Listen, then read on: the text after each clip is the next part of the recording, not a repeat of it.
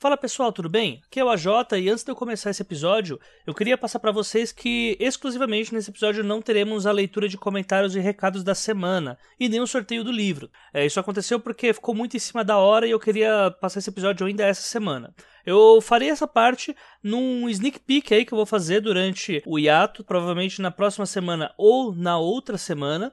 Um episódio bem curto, de uns 10, 15 minutos, só com a leitura de comentários e também com uma análise minha do que foi essa temporada e de quanto tempo que eu imagino que vai demorar para ser produzida a terceira. Além disso, o livro que vai ser sorteado será do Felipe Sali, que participou aqui do, no episódio sobre os embaixadores do Watchpad, né? Que é o livro Mais Leve que o Ar, que foi publicado pela Lote 42. É um livro lindíssimo. Eu li um pouquinho dele assim, gostei bastante da temática, do, do tipo de personagem que tem. Mas enfim, é algo para um outro dia a gente falar. Além disso, queria colocar para vocês, para quem não sabe, né? O Dois Trabalhos ele vai entrar numa fase de gravações agora. Então, se você perceber que vai ficar duas, três semanas, quatro semanas, enfim, sem episódio, você pode tirar todas essas dúvidas nos episódios de leituras de comentários que, que a gente tem aqui na primeira temporada, que é o episódio 7A e 7B, se eu não me engano. E tem um episódio agora da segunda temporada que é só respondendo perguntas dos ouvintes. Então, através desses episódios, eu falo um pouquinho lá sobre o processo criativo dos trabalhos e o porquê é, anualmente eu preciso ter um, um determinado espaço de tempo para entrar numa etapa de gravações. Então, por enquanto é isso, tá, gente? Eu vou fazer alguns updates da temporada 12 Trabalhos, tanto no Facebook, que é o facebook.com/barra 12 Trabalhos, e eu também vou começar a utilizar o Instagram do, do 12 Trabalhos, que é o arroba os 12 Trabalhos. E, então provavelmente eu vou fazer até alguns stories em algum momento que eu estiver fazendo alguma gravação ou que eu estiver chamando um pessoal. Eu vou deixar o link aqui na postagem para vocês seguirem, só para eu ter uma certeza aqui. Quando é tudo improviso é horrível, né, gente? A gente tem que ficar vendo tudo de última hora. Sou uma pessoa extremamente bagunçada. É, exatamente, o Instagram é o arroba os 12 trabalhos. O 12 é número, como já de costume. Então é isso, gente. Mais informações eu passo no próximo Sneak Peek, tá? E principalmente, vai ser uma etapa que eu posso adiantar aqui para vocês, que é muito importante que eu tenha o apoio de vocês, não só com os feedbacks sobre os episódios, mas também no financiamento coletivo lá pelo Padrim, tá? Uh, essa segunda temporada a gente não conseguiu bater as metas que eu queria ainda para produzir de uma forma livre, assim, sem me preocupar com contas e nada do tipo. Então, se você gostou aqui da segunda temporada, quer que a terceira temporada tenha o mesmo nível, ajuda a gente lá pelo Padrim. Quanto mais pessoas eu conseguir colocar aqui no projeto, quanto mais eu conseguir tanto ter equipamento, quanto quem sabe um dia ter a possibilidade de pagar um editor só para editar os 12 trabalhos em tempo integral, isso vai fazer com que eu possa produzir muito mais conteúdo para vocês e principalmente aumentar o nível da produção de conteúdo dos trabalhos, que eu vejo muitas oportunidades e acho que dá pra gente fazer um trabalho bem mais legal ainda relacionado à literatura, uh, que não seja apenas as entrevistas ou se não o conteúdo improvisativo do podcast Ex Machina que é feito lá pela rede de 30 minutos. Então é isso, gente. É o que eu tinha para passar para vocês. Um forte abraço. Até o próximo sneak peek aí e fiquem com o episódio com a Renata que tá bem legal assim de escutar. Um abraço para todo mundo. Até já. Oi, pessoal, eu sou a Renata Ventura, autora de, dos livros A Arma Escarlate e A Comissão Chapeleira, que são uma série, e da editora Novo Século. E eu me formei em jornalismo em 2006 pela PUC. Nunca trabalhei como jornalista. Eu escolhi jornalismo porque era um dos cursos que tinha mais matérias diferentes para eu aprender, para eu ter ideias para os meus livros, na verdade. Eu nunca quis de verdade ser jornalista, eu sou muito tímida para isso. Mas, pô, no curso de jornalismo, a gente aprende sociologia, psicologia, economia, política, tudo. Falei, não, é isso que eu vou fazer. Então, eu me formei em 2006, acabei indo trabalhar com cinema documentário por três anos, porque eu fui chamada por um professor, que era o Silvio Tender, que é um, um documentarista famoso de filmes históricos. E só que aí eu, eu pedi demissão porque não estava conseguindo terminar meu livro, que no meio do caminho eu comecei a escrever Arma Escarlate e cinema tira muito tempo da gente, né? A gente fica 20 horas por dia trabalhando e eu não estava conseguindo escrever o livro, estava parado na metade. Então eu pedi demissão e para me dedicar 100% do tempo no livro. E aí foi assim que começou.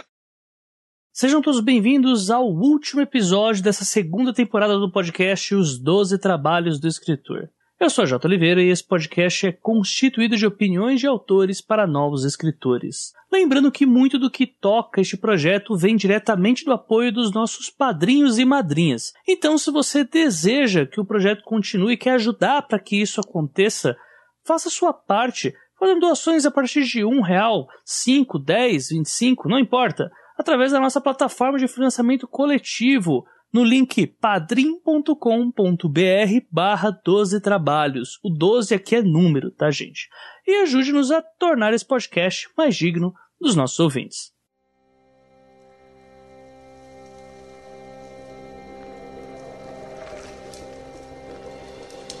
Fechando aqui esse segundo ano do podcast Os 12 Trabalhos do Escritor, o assunto da vez será eventos literários. Contudo, não nos focaremos nos eventos em si, mas em como o autor pode usá-los como uma catapulta de vendas e contato direto para com os leitores. E para essa tarefa, eu não vi nome melhor para chamar do que a autora de A Arma Escarlate e a Comissão Chapeleira, Renata Ventura. Além de tudo isso, conversamos bastante sobre suas obras lá no final do episódio, na parte do Jabá, leitura mais do que indicada aqui para Dois Trabalhos.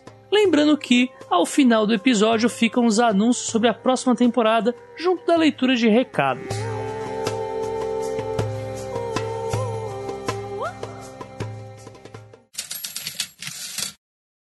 Eventos literários com a Bienal servem tanto para o autor quanto para o leitor. Eu, desde criancinha, vou na Bienal do Rio, que era um programa maravilhoso, adorava quando meus pais falavam, ah, vai ter Bienal esse ano. Eu ficava maravilhada, ia com eles, compravam todos os livros que eu queria, juvenis, né, principalmente, aqueles infantis primeiro, depois juvenis. Então eu, eu amava. Só que na época, eu, como eu era criança, eu só ia lá para ver os livros e comprar os livros. Eu não ia para ver palestra, nem autor, nem nada disso. E aí eu me mudei para os Estados Unidos. Eu fiquei quatro anos morando em Houston. Então quando eu voltei, eu não tive tempo de ir eventos só na Bienal mesmo, que eu sempre nunca deixei de ir, mas eu nunca tive tempo de ir em eventos literários além da Bienal, que eu estava estudando jornalismo e depois trabalhando 20 horas por dia com cinema documentário, como eu disse. Então eu acabei voltando aí, começando a, em outros eventos literários só quando eu virei escritora mesmo, para palestras, bate-papos e tal. Então eu não sei bem como é que é ser só leitora nos eventos literários fora a Bienal. Então eu só posso falar da Bienal. e na Bienal...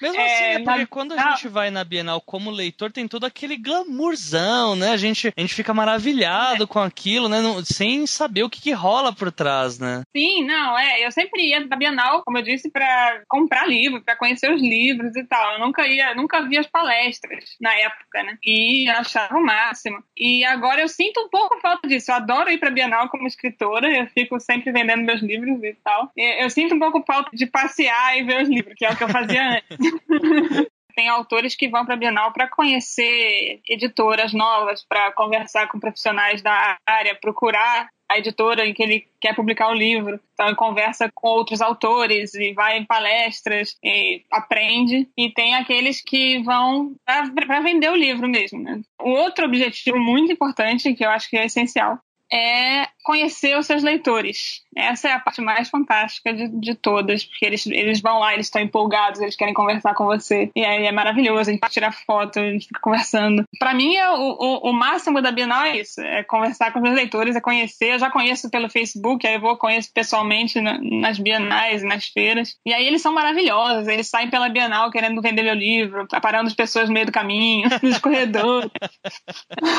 aí, de repente, eu tô lá falando do meu livro para alguém, aí chega um grupo de leitores meus quase empurrando um casal, assim, ah, vai ver o livro, ela tá autografando.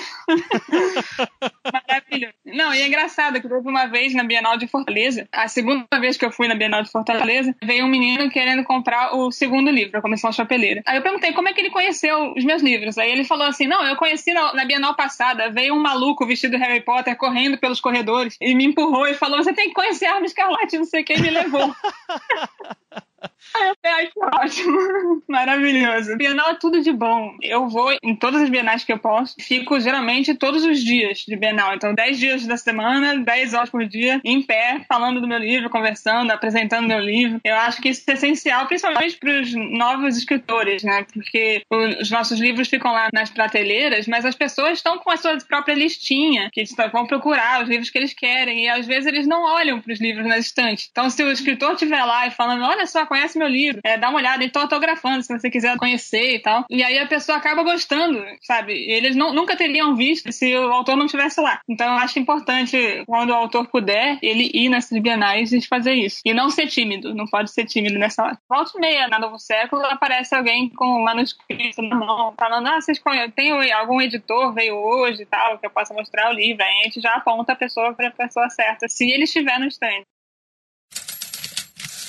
Durante o evento, o autor passa a ser peça fundamental para a disseminação e venda do próprio livro. Ah, com certeza, não. Conhecer outros autores é também essencial, né? Bienal é muito fácil de acontecer. Inclusive, conhecer autores da sua própria editora, que você não conhecia. Então, lá no Novo Século, é muito legal, porque isso daí de ficar no stand da Novo Século começou, acho que foi com o Leandro Schulai, antes de eu publicar o meu livro. Ele ficava lá apresentando os livros dele. E aí, quando eu publiquei, eu fui e comecei a fazer isso também. E aí, no ano seguinte, vários autores começaram a pipocar lá no stand da Novo Século para fazer a mesma coisa. Então, o stand da Novo Século é maravilhoso. Você quer conhecer o autor, vai para lá. Porque...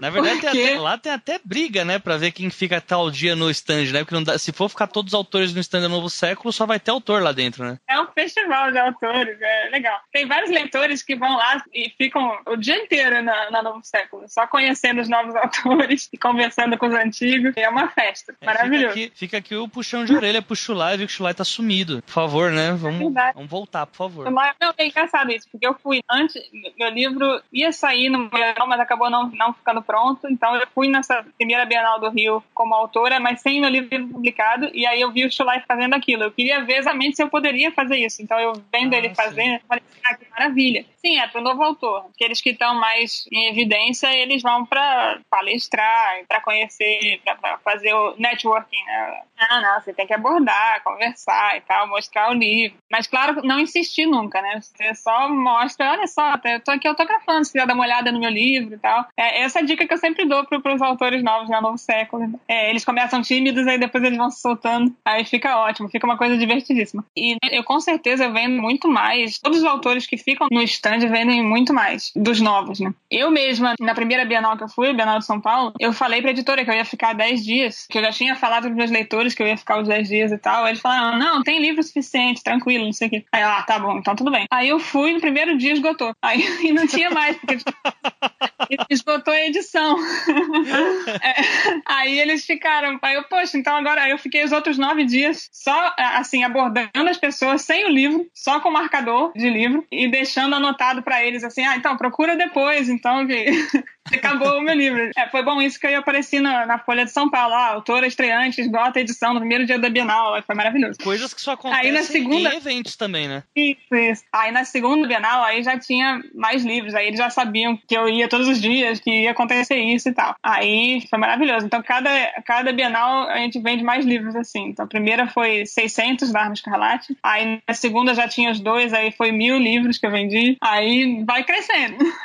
Que aí os leitores vêm para outros amigos pra, e vira uma festa, é maravilhoso. Primeiro eu, eu tento, eu dei a sinopse, né, atrás do livro para ver como assim, no, no, meu livro a minha sinopse é bem curtinha e é impactante e tal, eu fiquei um mês pensando nessa sinopse, porque eu que escrevi. Então eu queria que ela fosse curtinha, porque aí as pessoas olham e não tem preguiça de ler. E, então elas olham e gostam da sinopse na hora. Então, para mim, eu só falo assim, poxa, conhece meu livro, lê aqui a sinopse e tal. A pessoa lê a sinopse e fala, meu Deus, bruxos no Brasil e tal. Aí ficam empolgadas e, e, levam. Então eu não preciso falar muita coisa, mas dependendo da sinopse da pessoa, às vezes é uma sinopse gigante e tal, aí eu já não recomendo que a pessoa mostre a sinopse pro leitor. Ela, ela talvez ela tenha que fazer um resuminho, assim, falando pro leitor mesmo. Tudo depende do tipo de livro, né? Às vezes é um livro de vampiro. Aí, ah, pergunta já se você se gosta de fantasia, se gosta de vampiro. Até quando é um livro romântico de vampiro, tipo romances vampirescos, assim. É, já aí eu falo assim, o exemplo que você pensou já. Não, não pensei. Foi, é, eu tava pensando na minha, na minha amiga a Ana Monteiro, que ela ah. escreveu um livro que é uma vampira roqueira. Aí eu falei, cara, pega pessoas que gostam de rock, assim, vê que tem camiseta de, de rock, pessoas que parecem que gostam de romance e pessoas que parecem que gostam de vampiro. Aí você tenta esses três. então funcionava, era muito legal. Já eu tento ir muito pra quem tá vestido com camisas de Harry Potter, camisas de Percy Jackson, camisas de, de livros que tenham a ver com o meu, entendeu? Ah, se a pessoa faz fantasia medieval, então, ah, vai pra todas. Olha, é, às vezes a gente aponta, assim, lá do outro lado do stand tem alguém com a camisa do Game of Thrones ou do Senhor dos Anéis. Aí sai correndo, vai falar com ele. É. Tudo porque aí é grande a possibilidade da pessoa gostar imediatamente do que você está escrevendo, porque é o mesmo estilo do que elas gostam, o mesmo gênero e tal. É bom pra gente, é bom pra elas. e eu também digo isso pras pessoas. Às vezes, teu livro tem um elfo, traz uma amiga sua vestida de elfa, que isso vai chamar a atenção das pessoas. E elas vão querer saber por que, que ela tá vestida de elfa. Aí ela fala do seu livro. é. Não, a mesma coisa com os meus leitores. Às vezes, eles vêm fantasiados ou de Harry Potter, ou eles já vêm com o uniforme da escola do meu livro, a escola de bruxaria do meu livro. Não, essa é fantástica. Tem uma leitora minha de São Paulo que eu conheci na primeira Bienal de São Paulo Paulo, quando eu não tinha mais o livro para vender, mas ela gostou tanto que um ano depois ela apareceu e comprou. E ela é uma das leitoras mais assíduas do meu livro. É a Nádia, virou minha amiga, maravilhosa. Ela mandou confeccionar os uniformes do meu livro, me deu um de presente, vendeu para outros leitores, então tá cheio de gente com o uniforme do meu livro. Então eles aparecem na Bienal e já saem correndo vendendo meu livro por aí. Vestidos de bruxas carioca. É maravilhoso. A gente sente falta deles quando acaba a Bienal, fica aquela assim. É, é maravilhoso.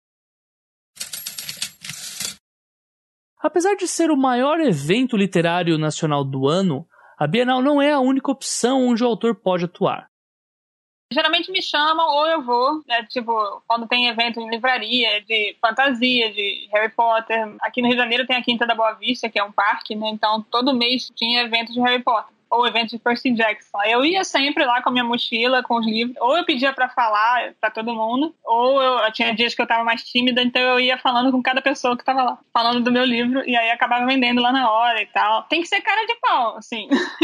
Mas o, o, legal é que fica uma coisa divertida. Os eventos de Harry Potter na Quinta da Boa Vista são maravilhosos. As pessoas, os jovens são maravilhosos, é tudo incrível. Então eu comecei a virar fã dos eventos de Harry Potter que eu ia. E dos eventos de Percy Jackson, e dos eventos de Jogos Vorazes, eu ia em tudo. E os leitores são, são muito simpáticos, então eles sempre ouvem e acabam se empolgando e comprando livro, querendo saber. E eventos de livraria, eventos de blogs literários. Eu também ia em eventos de outros autores, mas nesse caso, a etiqueta, né, diz que você não tem que falar do seu livro em eventos de outros autores, é só pra você conhecer os outros autores mesmo.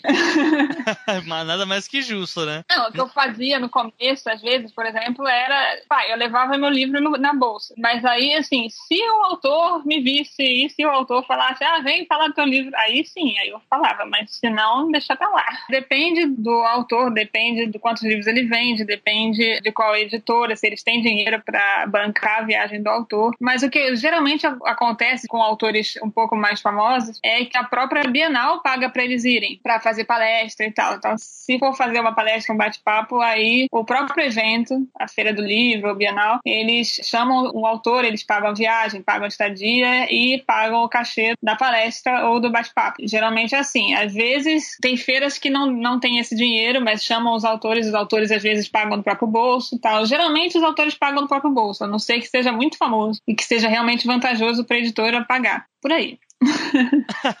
Aquela coisa, muita gente não imagina que é simplesmente uma questão de lucro mesmo, né? De quanto que vai converter a marca do autor ali, né? Se não Sim. for converter esse dinheiro em vendas de livros mesmo. Isso, exatamente. Não, e às vezes é bom pro autor novo, mesmo que seja meio carinho ir em outras cidades, é sempre importante investir um pouco de dinheiro nessa viagem e tal, para poder conseguir novos leitores, né? Você conseguindo novos leitores, aí já no próximo livro você já vende mais livro, porque você já tem uma base de leitores legal. Então, é sempre um investimento do autor. Se ele puder bancar uma viagem, já que a editora provavelmente não vai bancar as, as primeiras viagens de um escritor. Ela, no máximo, assim, o autor que mais vende e tal, aí eles apostam mais na presença dele. Mas é sempre um investimento para os novos escritores é, participarem desses eventos, tentarem ir todos os dias. Quem sabe dividir quarto de hotel com outros autores e tal. Tem sempre umas dicas, assim, ficar na casa de leitor, acontece também. É.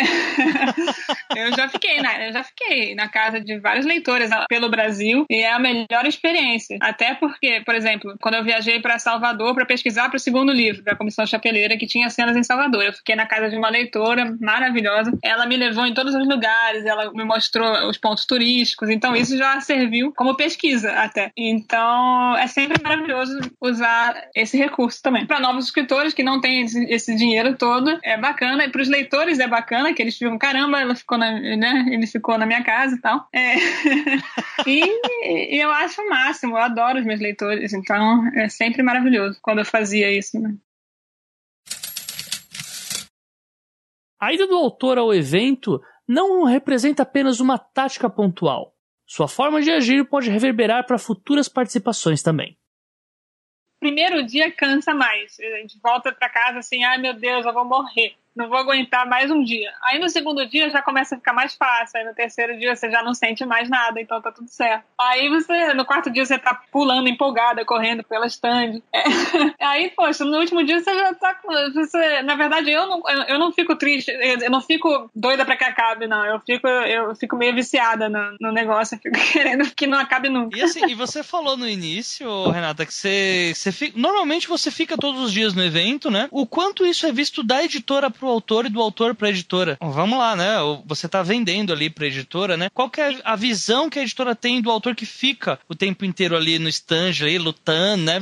O leitor vai procurar, o autor tá lá vendendo loucamente, ou no caso, né? Vem o tipo de, de autor que a editora pensa que vai, não vai esgotar os livros ou que vai dar os livros normal e esgota no primeiro dia. Qual, como que a editora vê esse tipo de coisa? Ah, a editora vê muito bem aquele autor que se esforça, sabe? Que percebe que não é só você publicar o livro, você tem que estar tá lá, você tem que suar a camisa, né, para vender. Eles percebem e eles acham isso super importante. Eles, eu acho que eles, eles valorizam muito mais o autor que faz isso. Principalmente nessas editoras de tamanho médio, assim, em que o autor pode ficar no stand, né? Porque não é todas, né? Companhia das Letras, provavelmente você não vai ver nenhum autor abordando os leitores. Os editores, com certeza, eles valorizam muito aquele autor que mostra mostra que, que tá querendo realmente vender o livro. E isso eu acho que é, o próprio comportamento do autor, ele estimula a editora a fazer o mesmo, a, a querer vender o livro daquele autor. Então, os vendedores do stand começam a, a também vender o, o, nosso livro, entendeu? Começam a, a entrar no, na empolgação também.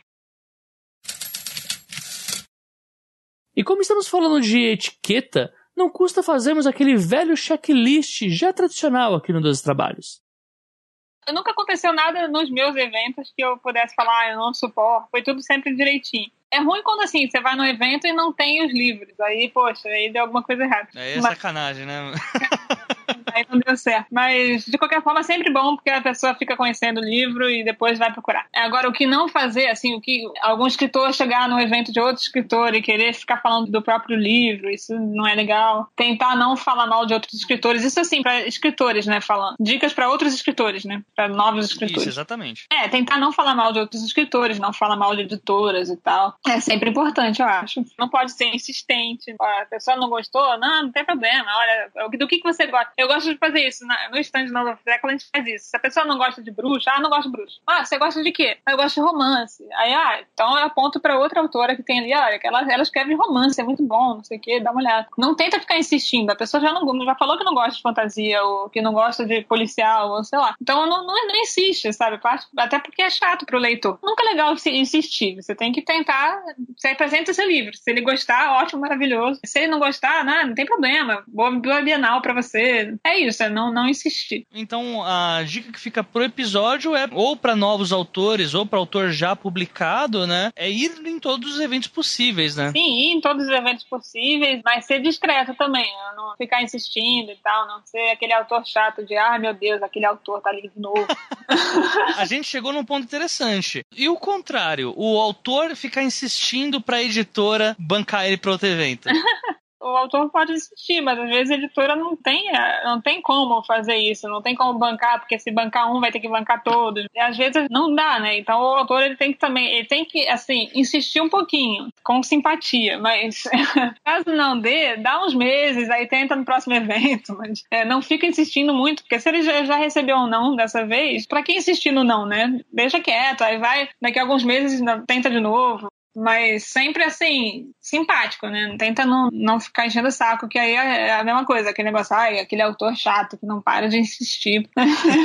não, e eu entendo totalmente, né? O autor, ele quer, quer poder fazer as coisas. Às vezes o autor não tem dinheiro para ir, né? Nos eventos, aí é mais complicado. Para mim é mais fácil, porque mesmo quando, mesmo se eu não tivesse como ir nos eventos, eu moro no Rio de Janeiro, então eu tenho muitos eventos aqui. Agora tem autores que são de cidades pequenas e tal, então eles só podem participar de eventos quando eles têm dinheiro para ir, né? Então acaba que eles, eu, entendo, eu, super entendo ficar insistindo. Ao mesmo tempo a gente tem que ver o lado da editora também, porque não dá para eles pagarem para todo mundo. Então é complicado o negócio, tem que ter jogo de cintura, sempre simpatia, tem, não, tentar não reclamar muito, mas insistir, mas na medida certa, assim. E se você gostou do papo com a Renata Ventura e gostaria de consumir um pouco mais do seu trabalho, primeiro livro se chama A Arma Escarlate e o segundo é A Comissão Chapeleira. Eu lancei A Arma Escarlate em 2011, final de 2011. Quando eu li Harry Potter, eu sempre fui muito fã de Harry Potter. E eu ficava imaginando como seria a comunidade bruxa no Brasil. Com certeza seria muito diferente, né? As coisas não iam funcionar tão bem. A escola ia ser bagunçada.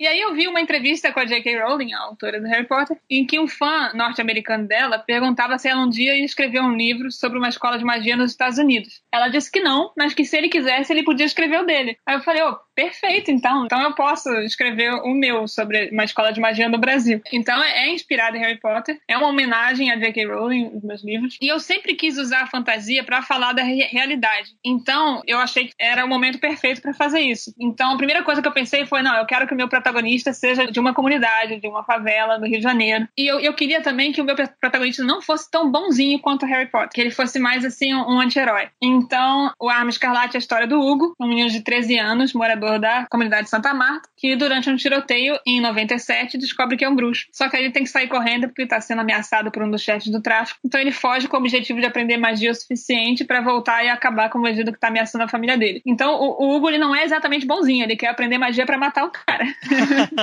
ele, ele já começa o livro, antes de descobrir que é bruxo, ele já está ameaçado de morte, por outros motivos. Então ele vê na magia a forma de escapar disso, a forma forma de conseguir algum poder para acabar com o cara. E aí, claro, eu boto muito de mitologia brasileira, folclore brasileiro nos livros. Só que assim, é o folclore no seu original, né? Porque às vezes quando eu falo pra pessoa, ah, meu livro tem folclore, a pessoa, ai, que sem graça, é no Brasil, ai, tem folclore, eu gosto só de Fernando Castilho já passou por aqui já, Renata, a gente sabe. É engraçado, porque eu acho que se fosse assim, cinco anos antes, eu seria uma dessas falando isso, entendeu? Eu comecei a gostar do Brasil porque eu fui morar nos Estados Unidos. E aí eu voltei amando o Brasil. E eu comecei a gostar de folclore brasileiro quando eu comecei a pesquisar pro meu livro. Aí eu vi que o folclore brasileiro não era nada daquilo que eu pensava. Porque a gente conhece o folclore infantilizado brasileiro. Aquele que, que a gente aprendeu na escola, quando a gente era criancinha. Então tem a mulinha sem cabeça, tem o sacizinho bonitinho, fofinho, o saci camarada do sítio do pica-pau amarelo. Mas o, o próprio Saci original é assustador. É tipo um Gollum da vida, sabe? Faz muita coisa errada, assim, muito mal. Poxa, Mula Sem Cabeça também, eu achava uma coisa tão idiota. Até que eu vi um, uma ilustração maravilhosa da Mula Sem Cabeça. Eu falei, gente, eu preciso ver isso num filme de Hollywood. Além das lendas que a gente não conhece, que eu não conhecia, que a gente não aprende na escola. Ah, tipo, você conhece a, a lenda da cabeça satânica? Eu nunca tinha ouvido falar. Aí eu fui pesquisar, é uma lenda do Nordeste. É tipo um zumbi de cangaceiro que quando ele vai atacar as pessoas, a cabeça dele cai no chão, sai rolando atrás da pessoa. E tudo que e tudo que a cabeça toca apodrece. Então você perde a perna, você perde o braço. Nossa! É eu botei legal, isso. Aqui, tipo, você vai contando, chega um cangaceiro zumbi, a cabeça rola. Beleza, é Brasil, né? Brasil é isso, né? O zumbi não vai correr. Aí toca e apodrece. Caraca! e é legal que cabeças girando não são que nem bolas girando. A bola vai reta, a cabeça não. Então você nunca sabe para onde ela vai, porque o nariz muda de posição, o negócio todo. Eu botei isso na comissão chapeleira, os meus leitores ficam de cabelo em pé, eles falam, Renata, isso é a coisa mais assustadora que eu já vi. Como é que você criou isso? Isso. Eu falei, eu não criei isso, tem no nosso folclore, eles não acreditam. Gente, eu tô horrorizado aqui. tô horrorizado. Como assim? Pô, tem muitas coisas no nosso folclore que são maravilhosas para livros de terror até, não precisa nem ser fantasia. É. então tem algumas cenas de terror nos meus livros também. Porque é aquilo, eu quando boto alguma coisa, eu vou realmente falar daquilo, eu não vou, eu não vou tentar só avisar. Então, por exemplo, meu leitor, depois que leu o primeiro livro, falou assim: Renata, bota o Boto, o Boto é tão legal, é tão fofinho. Ele podia ser um, um, um professor, eu amigo, você não sabe o que, que o Boto faz. eu falei, pode deixar, eu vou botar o Boto, vocês não vão gostar dele.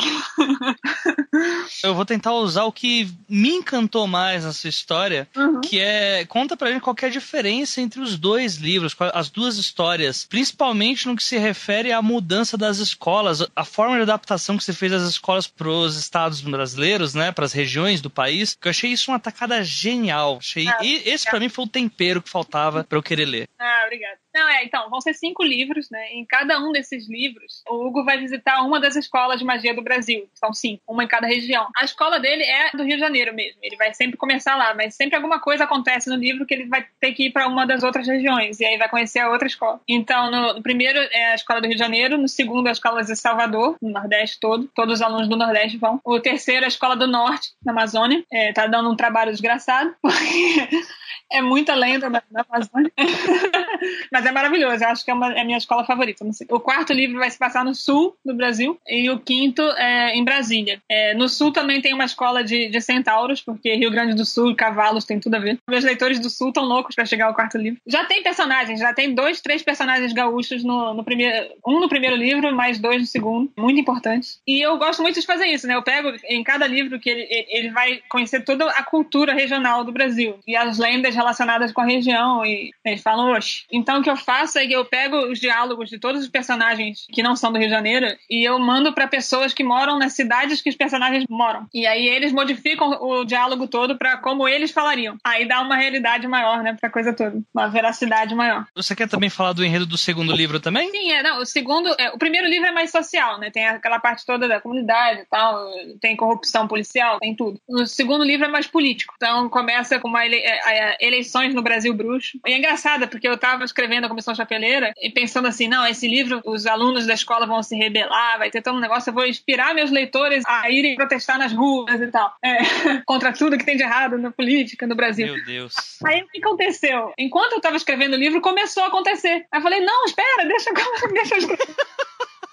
Isso foi na época da, dos 20 centavos? Foi, é, eu tava escrevendo e. Aí eu, poxa, gente, eu queria inspirar vocês, mas vocês foram antes. você pode guardar porque o último livro é em Brasília, então tem muito House of Cards pra você colocar ainda no seu livro. Não, é, e, e, corrupção política já tem desde o primeiro, mas. É... Mas o quinto tem que superar tudo, então, né? Porque vai estar tá ali no âmago, né? Vai estar tá no, no berço da equipe Rocket ali.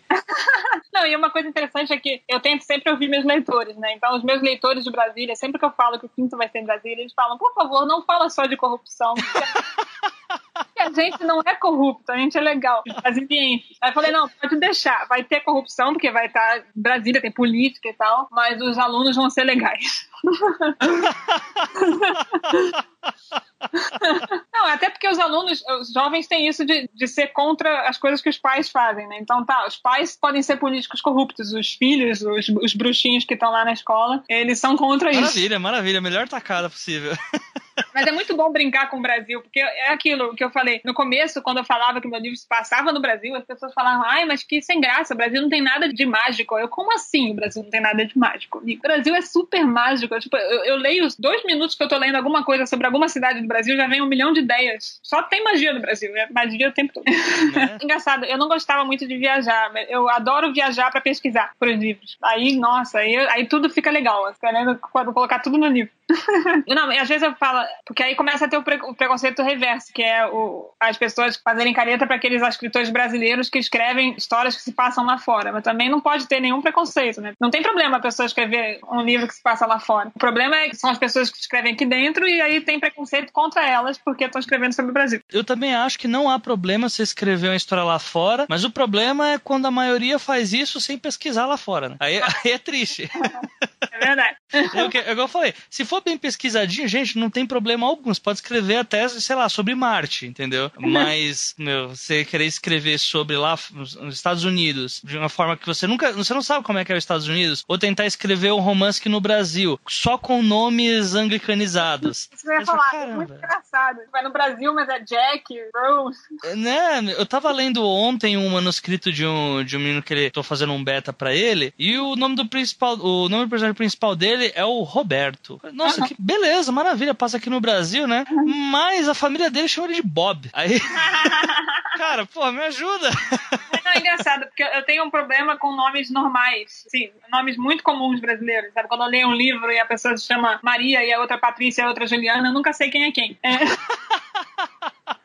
porque eu tô acostumada com nomes mais esquisitos. Então eu, eu botei nos meus livros os, os nomes, assim, tem o Hugo, claro, mas o Hugo é um nome forte, né? Tem, uhum. tem uns quatro, cinco livros brasileiros que o protagonista é Hugo, né? A gente vai descobrindo. Príncipe Gato, tem um outro lá também, não lembro agora, que é um nome bem forte. E tem uma Maria também. Mas de resto, eu botei nomes, assim, menos comuns. Vinícius, uh, Abelardo. Eu decoro melhor os nomes quando eles são mais diferentes, não sei. Dalila, Dandara.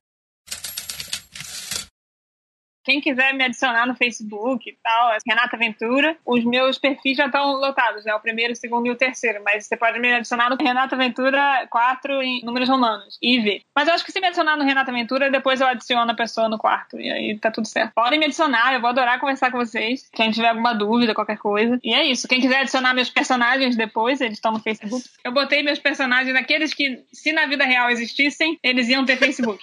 É. Então, esses personagens mais, assim, comunicativos eu coloquei no Facebook. Alguns que não são tão comunicativos foram obrigados pelos outros a colocarem no Facebook também, terem perfil lá. E eles conversam com os leitores, assim, toda semana. Eles entram no fã-clube, no, no, grupo, né? Armada Escalate Brasil, aí conversam, aí o pessoal pergunta coisa, quer spoiler. É, é muito bom. Teve uma conversa que um personagem meu teve com o leitor, que foi é o Capi. Capi é, é apelido de Capixaba, né? É o Ítalo. Ele teve uma conversa tão legal que eu botei o diálogo inteiro no segundo livro. O leitor estava perguntando coisas muito interessantes e o meu personagem estava respondendo de uma forma interessante. Aí foi tudo um diálogo pro segundo livro. Então, quando meu leitor leu lá, eu falei: peraí, fui eu que fiz essas perguntas. Aí ele ficou maluco. Ele falou: ai meu Deus, eu tô no livro. Ai, não dá, não dá, não dá. Renato, eu queria saber onde que você fez esse curso de simpatia, porque ah. não dá, não dá, é, é, outro nível, assim. Ah, os meus leitores é que são simpáticos. Aliás, beijo pro Lucas, que foi esse leitor, Lucas Santos, maravilhoso, que me deu esse diálogo ótimo. Não, inclusive meu vilão, o vilão da, da série inteira, ele aparece a partir do segundo. E, e um ano antes de eu lançar o segundo livro, o meu vilão entrou no Facebook. Só que ele não falou que ele era nem personagem, muito menos vilão. E aí ele começou a fazer amizade com todos os leitores, porque ele é muito simpático. Os leitores ficaram achando ele super simpático. Olha que cara legal. Aí começaram a perceber: peraí, eu acho que ele é um personagem. Aí ficaram: ai meu Deus, quem é ele? Aí o outro chegou assim: vocês perceberam que vocês já contaram a vida inteira de vocês pra esse personagem, vocês não sabem nem quem ele é.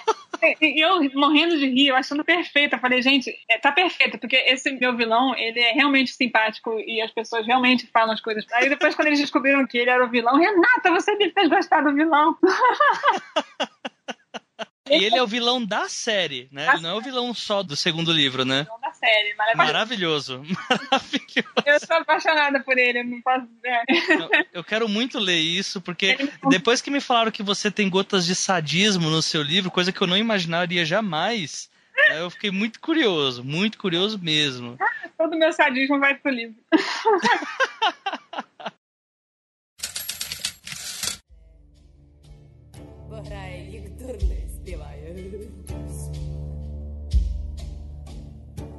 E chegamos ao fim deste último episódio que abordou o tema eventos literários. Nessa segunda temporada do podcast Os Doze Trabalhos do Escritor, o objetivo principal foi dividir a temporada em duas metades. A primeira falando sobre técnica e a outra falando sobre publicação independente e suas minúcias. A verdade é que quando o autor publica seu primeiro romance, o trabalho não só apenas começa, como a evolução se faz necessária para alcançarmos editoras maiores, mas principalmente para nos mantermos no mercado através de um público consolidado. Espero que todas as dicas que foram dadas aqui nessa temporada tenham sido úteis para todos vocês que ouviram os episódios do 1 até o 12.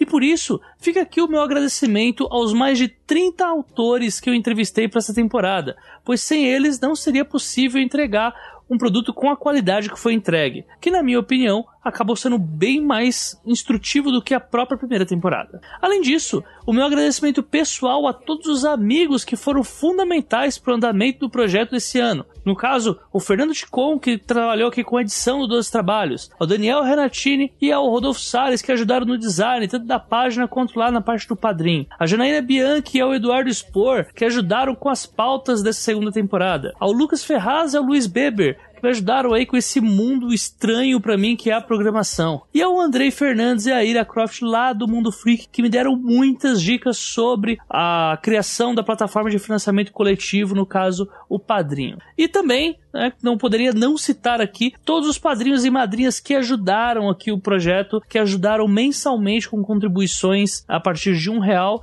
no caso aqui é a Edinara Boff, ao Auro J, ao Dinei Júnior, ao Daniel Renatini, ao Sérgio Russoni, ao Janito Ferreira Filho, ao Clécio Alexandre, ao José Igor Duarte, ao Álvaro Rodrigues, ao Daniel Souza e ao MC Magnus, que passou a categoria leitor ideal desde a última semana. E como o padrinho não notificou, eu acabei não colocando o nome dele na última leitura de nomes dos padrinhos. E também a todos os padrinhos que contribuem com menos do que 10 reais, que mesmo assim cada quantia foi muito necessária, ajudou muito ao que foi feito aqui. Esse ano foi um recorde de, de coisas quebradas aqui, de equipamento e tal. Eu já estou fazendo uma coleção de fones já, mas enfim, isso é conversa para um outro momento.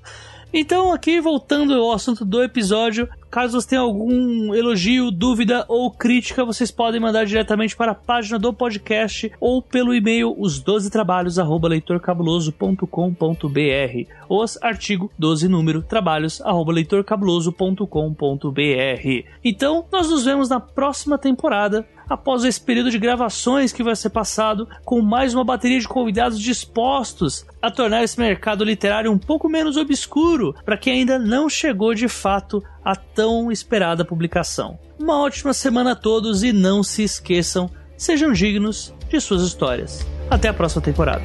Falou!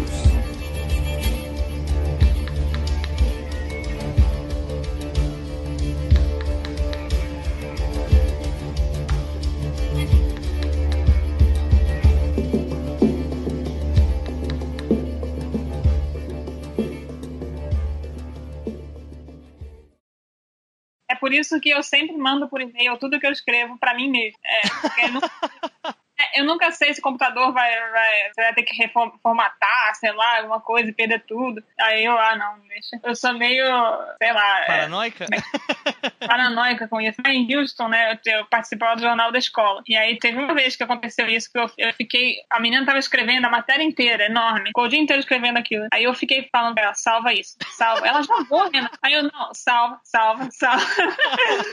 ela tá chata. Aí ela salvou. Juro, 10 segundos depois acabou a luz. Nossa! Ela me abraçou tanto. Aí a gente começa a entender agora por que, que a Renata ela opta por bruxos, né, para escrever, né? Algum, algum pezinho ali ela tem. Fala pra gente um pouquinho aí de, do que, que é essa pentalogia né, esse, esse conjunto muito louco aí de livros de bruxas, ia falar vampiros aqui no Brasil, esse conjunto de bruxas aqui no Brasil, como que funciona esse universo aí de Renata Aventura? Tem vampiro também, eles não brilham, mas eles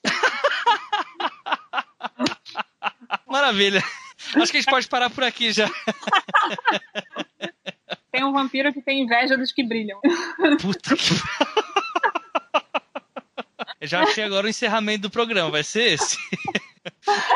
Ai, ai. Você tá brincando, mas não teve nada a ver, né, com Crepúsculo isso, né? Ou teve? Não, é que assim, é que os meus livros, eu brinco muito, assim, é como se eles fossem no mesmo mundo de vários livros, vários Sim. literários. Eu não falo isso, claro, não, não menciono isso no livro, mas dá a entender pra quem lê. Então eles falam, ah, lá na Europa tá acontecendo uma guerra de bruxos e tal. Aí os fãs de Harry Potter já vão imediatamente pensar na, na guerra com Voldemort. Aí eles falam, ah, vampiros, tem, tem muitos vampiros em Nova Orleans e em Forks. Forks é a cidade do Crepúsculo, né? Mas Nova sim, Orleans sim. É por causa da Anne Rice, de todos os livros de vampiro dela, maravilhosa. Então eu menciono muito de, de várias séries. Fala, ah, a pessoa tá lá em Narnia e tal. mas muito bom, muito bom. É uma piada, na verdade, a parte da, de Narnia. Mas, Não, é... mas muito bom mesmo. Achei muito legal, uma tirada muito bacana. Com certeza vou rir muito lendo seu livro, vendo isso. Às vezes eles falam por Gandalf. É o quê? Por Gandalf. Ah, não, para. Como assim? Cara que você vai chamar a sua quadrilha, né? Pra... Olha, e por favor, viu? Eu quero ver todo esse, esse fandom aí de Renata Ventura escutando esse episódio. Viu? Ai, meu Deus, ele não, não sei se eles vão gostar. Eu, eu falando que eu uso meus leitores e tal. eu falo isso brincando com eles. Falo assim, ah, eu uso meus leitores, vai lá falar com aquela pessoa lá. eles gostam, né, Mas sei lá, de ouvir isso no podcast. Esse, esse episódio vai ser o que mais vai ter piada no final, viu? Só pra.